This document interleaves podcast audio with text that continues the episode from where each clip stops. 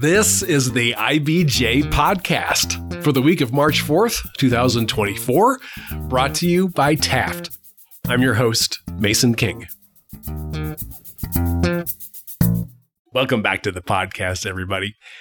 This will not come as a surprise to you, but I will tell you anyway change can be hard. Systemic change, or massive change across a large organization with lots of stakeholders, can be particularly tough to manage. About three weeks ago, Latha Ramchand started her new job as incoming chancellor for Indiana University, Indianapolis, which will be one of the products when IUPUI splits into two campuses on July the 1st. For folks not familiar with Indianapolis, its downtown is home to a major urban university, which actually is a partnership between the two largest state universities. It's called IUPUI, or Indiana University, Purdue University, Indianapolis, and it has tens of thousands of students and hundreds of undergraduate, graduate, professional, and certificate programs, and dozens of research centers. After 55 years, the school is decoupling, with the majority of the campus falling under the umbrella of Indiana University to be called IU Indianapolis. Latha Ramchand will preside over the transition which is billed by IU as a transformation on the IU Indianapolis side. It wants to establish IU Indianapolis as one of the nation's premier urban research universities, and to that end is planning two new research institutes on campus focusing on biosciences. It wants to double enrollment at its Luddy School of Informatics, Computing, and Engineering.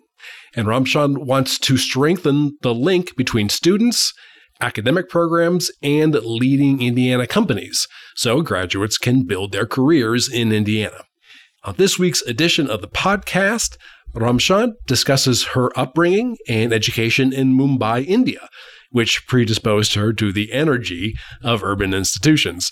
Prior to joining IUI, she served as provost and executive vice chancellor for academic affairs at the University of Missouri in Columbia, Missouri. She also discusses her goals as Chancellor of IU Indianapolis, the importance of multi channel communication, the issues that can arise when trying to institute big changes, and why she's up to the task. Here's our conversation.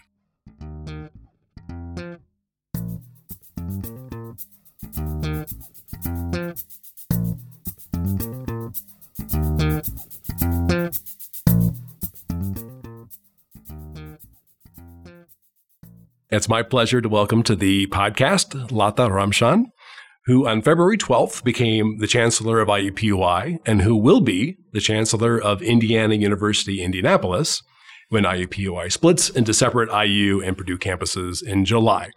Latha, thank you so much for making time. Thank you, Mason, and pleasure to be here. So you were coming to us, as, as we were talking just before, from Columbia, Missouri, where you were the provost and executive vice chancellor for yes. academic affairs at the University of Missouri. Columbia has about 1,250 people. As you said during football games, I think we all can understand uh, about Midwest college towns. Now you're in a city with about a million people, but you grew up in what what we used to call Bombay, yes. India, and is now Mumbai.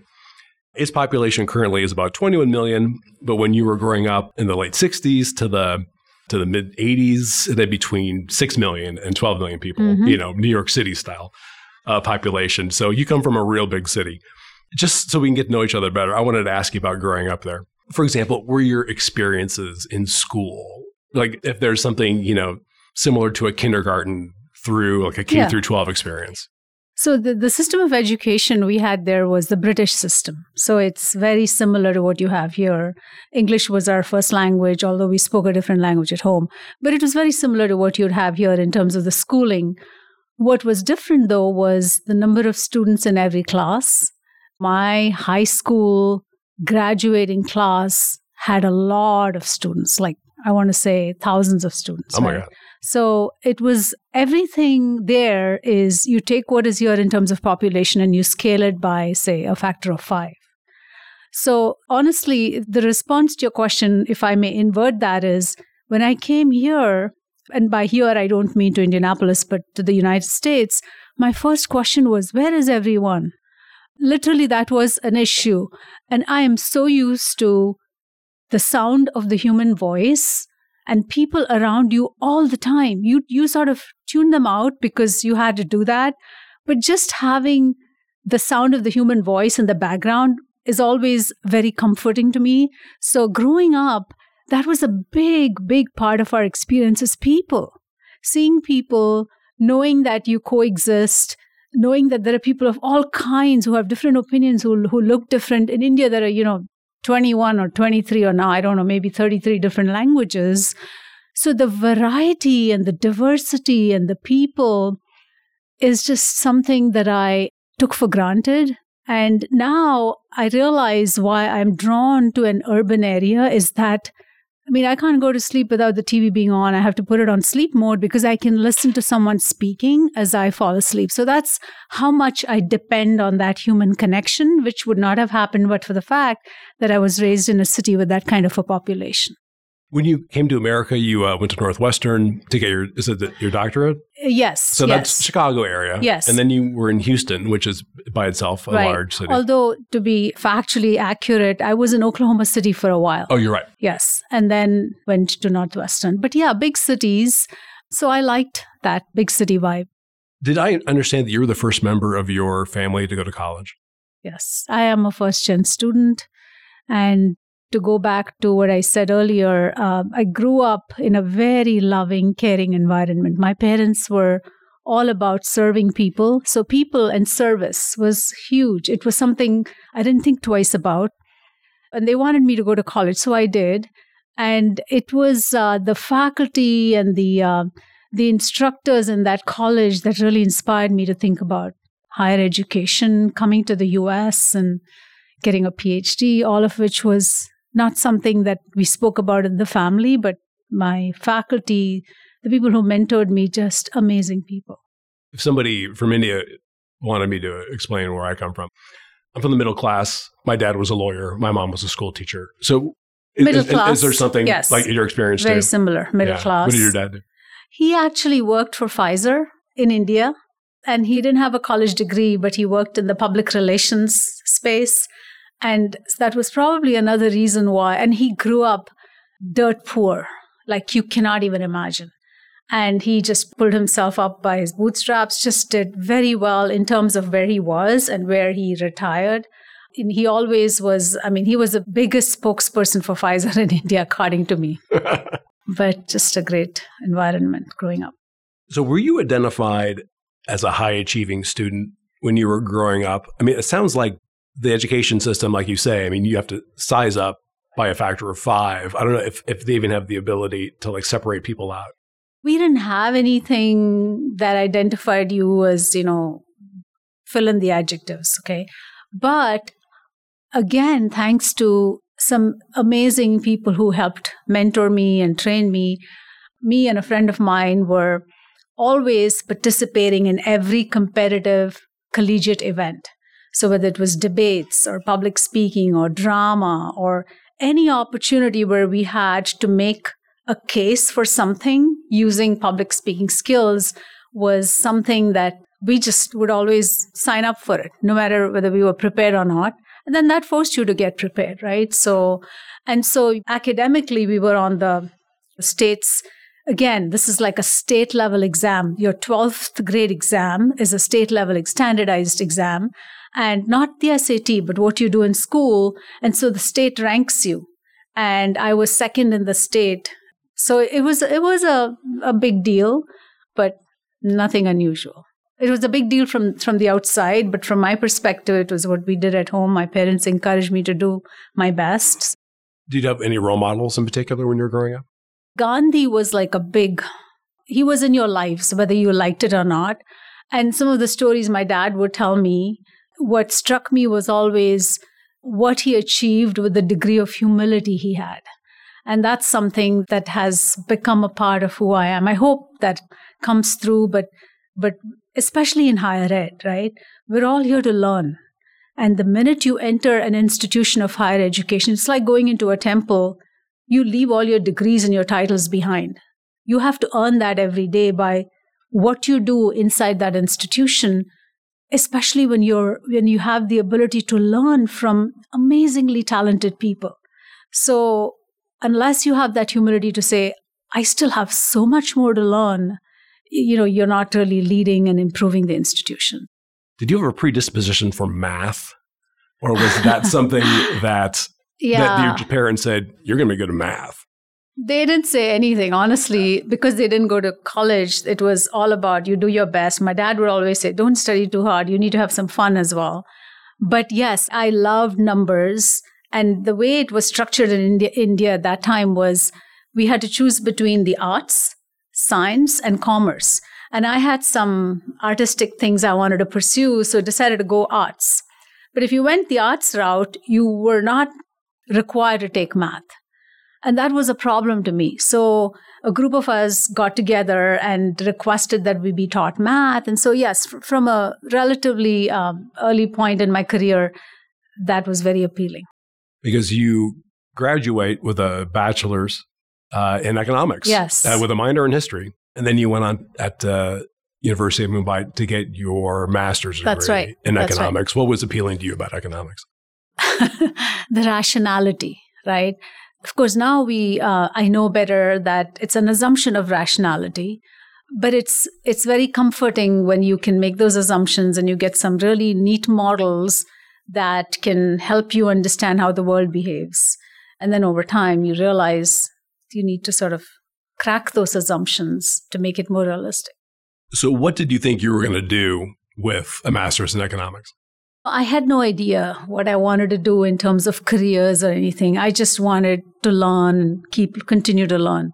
You could say I was totally lost. I was in, you know, I had no idea. But on the other hand, the learning process was, I enjoyed learning for its own sake. But I also knew that I wanted to come to the United States to get a PhD, whatever that meant. At that point, I didn't know what it meant. So after coming here, though, after working at a bank in Oklahoma City, is when I realized, um, boy, there is so much more to learn in that space in finance. I worked at an analyst as an analyst at the bank, and that's what made me want to go back and get a PhD. So, we're going to fast forward Yes, real quick. please. University of Houston, you were a member of the business school faculty in the early 2000s, became an associate dean in the College of Business in 2006, then dean of the College of Business 2011. Then went to the University of Missouri, where you served as provost and executive vice chancellor for academic affairs beginning in 2018. So now you find yourself in a position where you are presiding over a generational amount of change in a very short period of time. So I would assume that communication really is job number one. Yes. I mean, for the students, for the faculty, for the administration, that that is the thing that's going to make this work is whether or not you have buy-in, whether or not people understand what's happening. Yes. So, what, so what do you do in your job now to make sure that happens? communicating. I'm still trying to figure out how communication happens. So each institution has a different culture around that, right? So on my first day on the job, my first meeting was with students. My second meeting was with staff council, and my third meeting was with faculty council. And uh, we're we have I'm changing some of these meetings, so it's not a long meeting with really no takeaways, but more focused one on. I cannot imagine not having my conversations with people who report to me directly at least once in a fortnight, right? It has to happen. And then we meet in a group. The same thing with the deans. We're going to every college on campus, and we've done about five of them so far. Going through the college, meeting with the staff, meeting with faculty if they are in their offices, at the same time, meeting with the deans one on one. The deans report directly to the provost, not to me. But I think it's useful and important for me to talk to them one on one to understand their aspirations and their challenges. So we've started doing that, but it's not a once and done deal, right? It has to continue. So figuring out more ways to do that. I will attend every basketball game that I can. I'm already encouraging students. It's right there in the jungle, just across from my office. We have to be present at those games, right? Irrespective of, of the whether our team wins or loses, we have to be there to support them. So sharing that message, understanding what our student needs are, whether it's one-to-one conversations, whether it is just going out to the, the, the university center and having lunch with students or with faculty. I feel like we do a lot of formal communications, not just here, everywhere. And we assume that if things are on a website, of course, we've communicated. No, nobody looks at the website unless we nudge them to looking at the website. Whereas a direct email from me or a handwritten note. I'm huge on handwritten notes. I think they go a long way. Now, I haven't done anything yet, so you might want to ask me a year from now, has it worked? but yes. So let's talk about your priorities now as chancellor.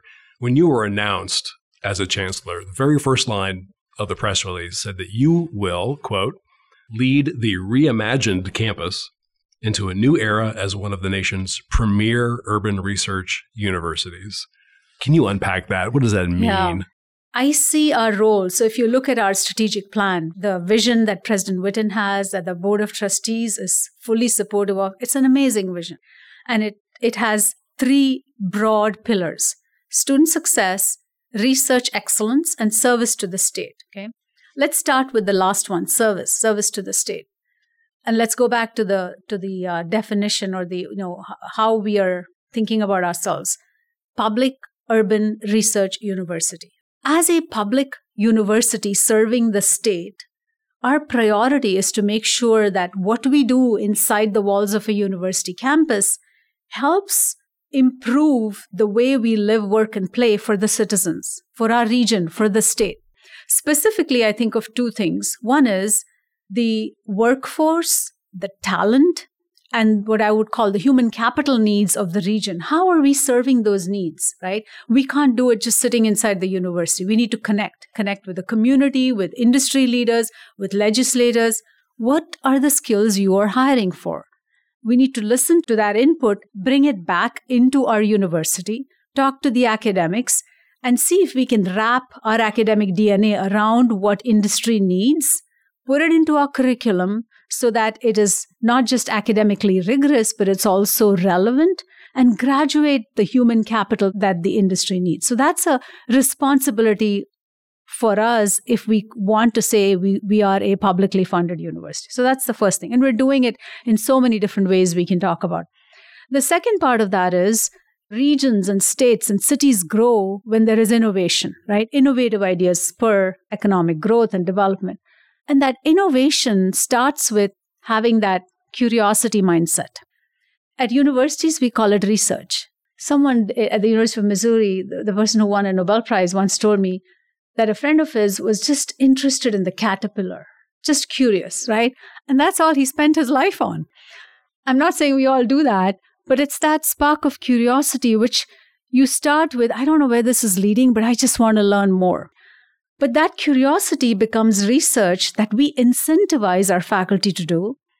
And when it's done in a way that serves the needs of the region, for instance, we do research that can help us come up with, say, solutions to, to our disease burdens, whether it's cardiovascular or diabetes. It's not just the city and the region in our state. The world needs that, right? When we can transform that research into innovative ideas medical devices, which this region is known for, the bioscience, the biotechnology, the life science industry in that in this region is pretty compelling, right? It's got a strong presence.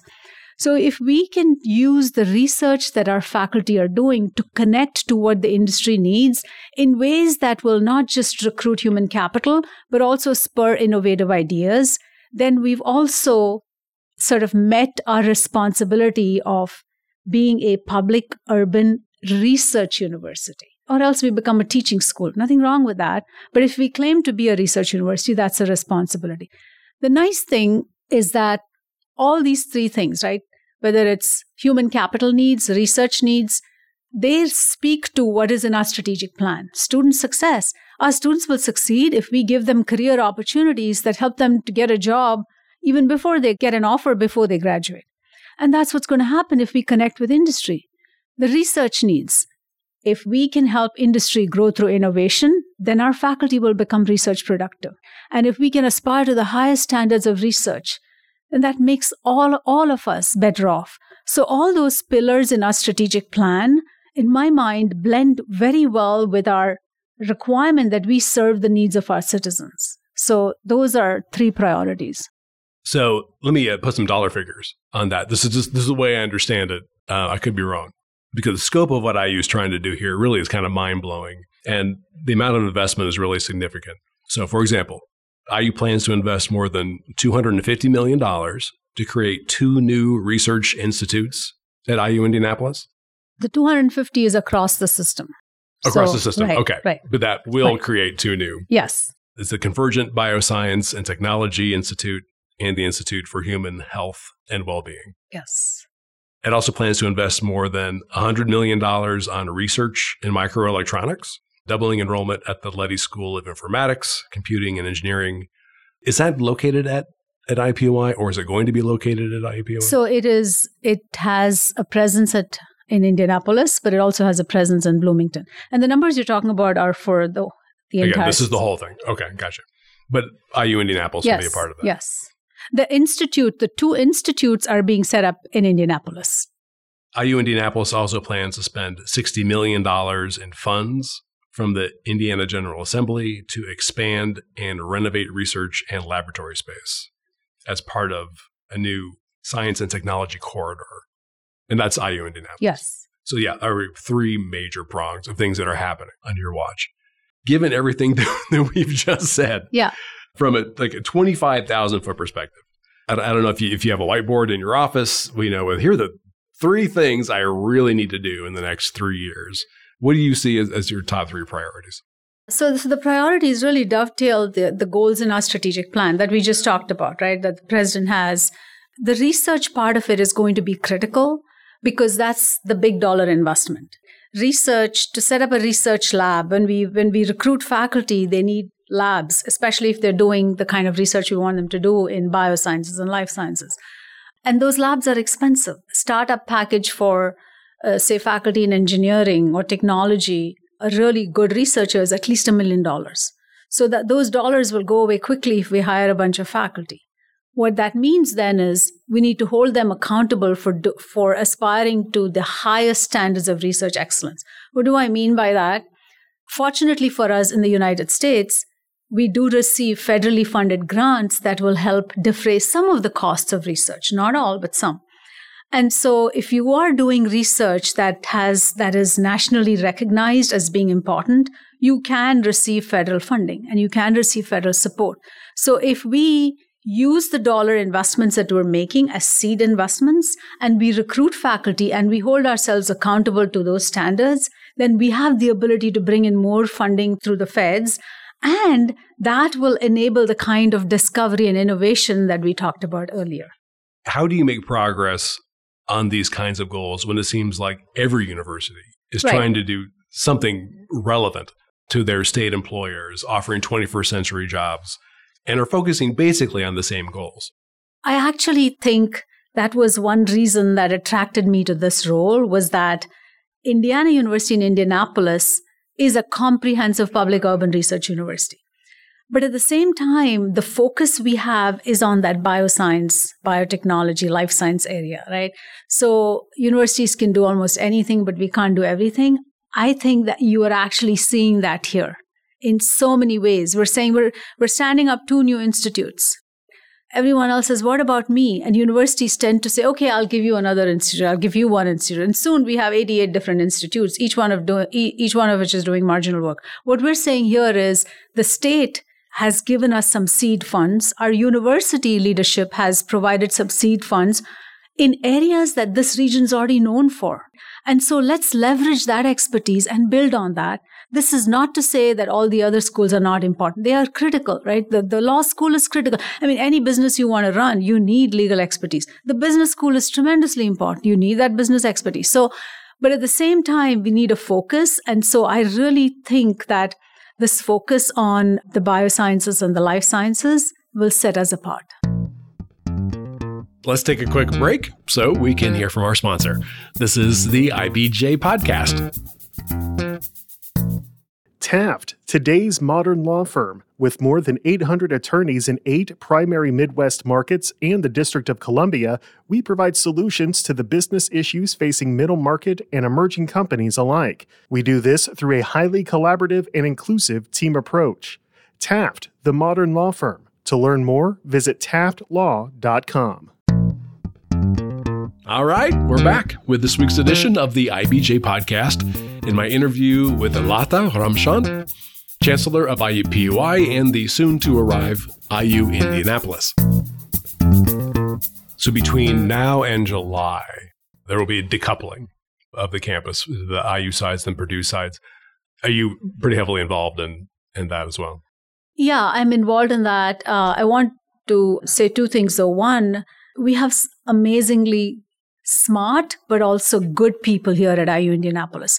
And so many of them have been working on this, on the details of this realignment for a long time now, right? Ever since it was announced.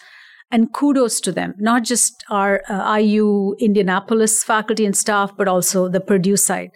The collaborations have been uh, quite inspiring for me to, to learn and understand.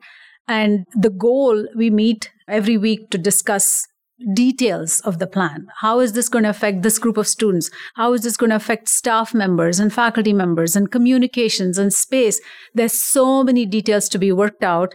So there needs to be constant attention to that. But the, the thing that really inspires me is that collaboration and just keeping in mind the bigger goal, which is as far as the student is concerned, this tra- uh, transition should be as seamless as possible to that student. And I feel like that is happening. The second thing I want to say is, in addition to all the details, what I have learned in even the last two weeks is this legacy and this history that IUPUI stands for is significant, is significant in ways that we should honor that legacy. We should honor that past before we go into the future. Even as the future looks to me, it's a very compelling vision and it's exciting. It's exciting beyond words because it's a city and there's opportunities. But at the same time, when you make these changes, we need to take some time, pause, and honor the people who brought us to this point. And we are planning something around that. Yeah, one of the things that I know from my my life as a journalist is that everybody hates change. I mean, or they love the idea of change, but they're not super excited about their little thing changing. Are you at a point in the in the process where a lot of that has been taken care of, or are you still receiving resistance? I don't know that it's resistance, but it's definitely a sense of, you know, we couldn't go to the next stage unless we recognize the work that has already been done. For sure, for sure and and i think we need to respect that. So i don't i don't disagree with that. And i know change is difficult. I would always joke in business school you have faculty who do research. They're like you know these well reputed researchers who research change management. You ask them to change the classroom they teach in and they'll throw a fit. It's the nature of the process. We don't want change. And so it's something we have to live with recognize and we cannot assume that is going to go away but I really don't be- believe that it's going to hurt us as we transition. I just think we need to respect that change is difficult, change is hard, communications are important. But at the same time, let's keep an eye on the future. So uh, let me take you back to your job interview. Maybe you're meeting with, with Pam and, uh, you probably rehearsed this answer for the for the job interview. Why are you the change agent? Why are you the person to lead us through this change? I probably should have thought of that in the interview.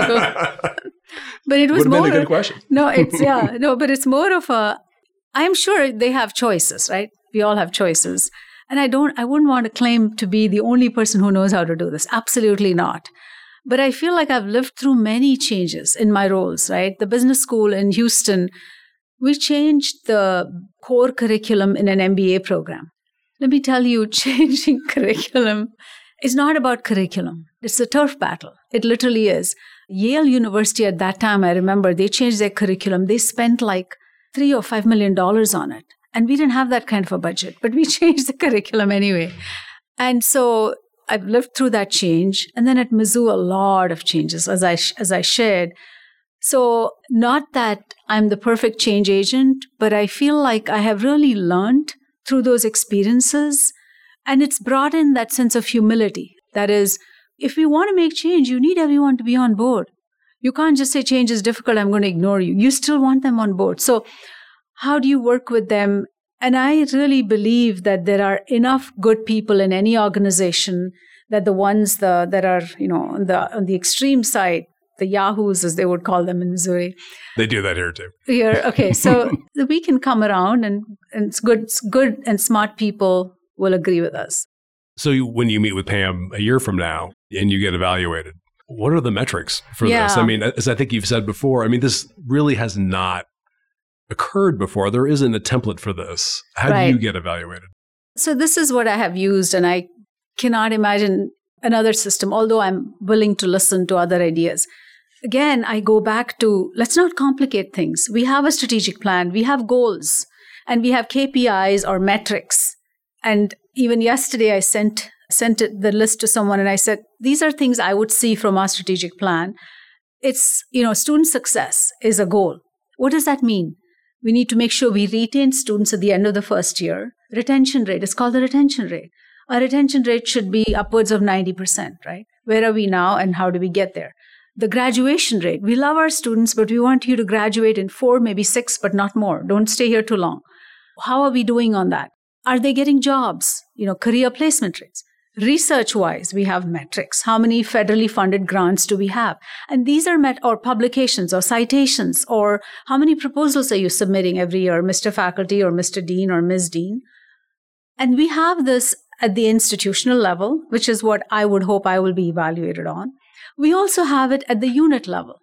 So the same metrics that the units are going to be evaluated on are going to be the metrics I should be evaluated on for the whole institution. And once you have that cascade, then everyone feels ownership of that. Uh, Right down to the faculty member in the classroom. We have something called the DFW rates. The proportion of your students in your class that receive D's or F's or withdraw. When I was in school millions of years ago, the mindset was, oh, we're very selective. And the first year is weed out year and we weed people out. No, that is not how we treat people anymore. And so, what proportion of your classes have high DFW rates, and why is that the case? Can we not help you? So it's it's a two way conversation. I can't just tell you go improve that. I need to make sure that we have a teaching for learning center that helps faculty improve the pedagogy so that they don't have those DFW rates. So so there's a lot of things that go into that that I've been looking at, and all those metrics, I feel I should be evaluated for those. So I haven't attended IUPUI, and I'm fairly certain though that while there's a world class medical school, there's a world class school of informatics, Yeah. there's a world class law school, there's lots of coursework, very sophisticated and career focused programs, There's also a journalism program. and, and and the journalism program, sure, right. There also are a lot of students who are first generation college students and who are using IUPUI or IU Indianapolis to get their feet wet, basically, and in higher ed, figure out what their strengths are, maybe what they want to do. What can you say you're going to bring to the university to help them? So, first off, understanding what their needs are. The numbers are, again, very compelling. Close to 28% of our students are first gen, which is amazing, which is very high. Institutions I've been at, it's never been that high. So, what is it first gen students need? Right from, so what do we do? We ask students to apply, we admit them, you know, based on criteria. And then if they decide to come here, then we sort of enroll them. Between the admit and the enroll stage, we have several days and sessions and webinars where we help the student and the parent understand what a university is about. How do you avail of financial aid? What is, God forbid, the new FAFSA about? And uh, how can we help you?